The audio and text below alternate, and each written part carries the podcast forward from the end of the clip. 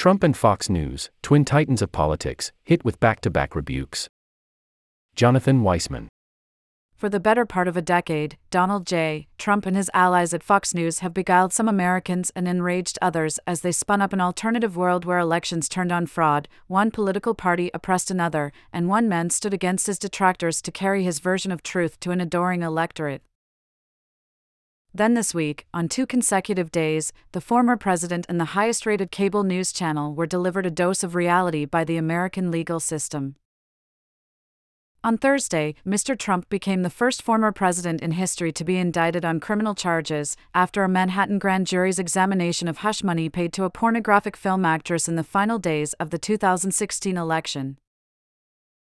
The next day, a judge in Delaware Superior Court concluded that Fox hosts and guests had repeatedly made false claims about voting machines and their supposed role in a fictitious plot to steal the 2020 election, and that Dominion Voting Systems' $1.6 billion defamation lawsuit against the network should go to trial. Both defendants dispute the claims. Still, the back to back blows against twin titans of American politics landed as a reminder of the still unfolding reckoning with the tumult of the Trump presidency. For the left, the seismic week delivered an I told you so years in the making. Democrats who have long wanted Mr. Trump criminally charged got the satisfaction of watching a prosecutor and a grand jury agree. A day later, after years of arguing that Fox News was hardly fair and balanced, they could read a judge's finding that Fox had not conducted good faith, disinterested reporting on Dominion. Fox argues that statements made on air alleging election fraud are protected by the First Amendment. While the two cases have nothing in common in substance, they share a rare and powerful potential. In both, any final judgments will be rendered in a courtroom and not by bickering pundits on cable news and editorial pages. There will always be a remnant, no matter how the matter is resolved in court, who will refuse to accept the judgment, said Norman Eisen, a government ethics lawyer who served as special counsel to the House Judiciary Committee during Mr. Trump's first impeachment. But when you look at other post upheaval societies, judicial processes reduce factions down to a few hardcore believers. He added A series of court cases and judgments can break the fever. That, of course, could prove to be a Democrat's wishful thinking.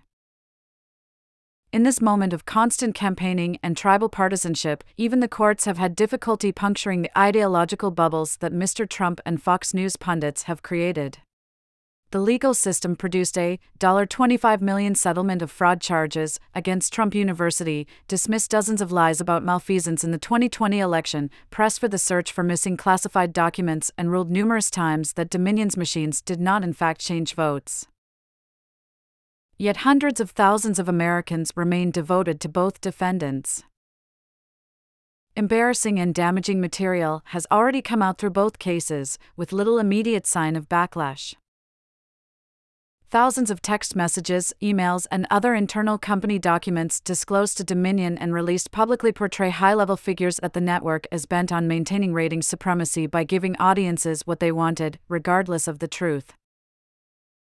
Texts show the star primetime host Tucker Carlson calling Mr. Trump a demonic force, and the chairman of Fox Corporation, Rupert Murdoch, describing Sean Hannity as privately disgusted by Trump. Fox News has said Dominion took private conversations out of context. Its ratings dominance appears untouched by the negative headlines in recent weeks. Data from Nielsen show that in March, the 10 top rated cable shows in America were all on Fox News, led by Tucker Carlson Tonight, and that 14 of the top 20 were produced by the network. Still, experts believe the case has already resonated.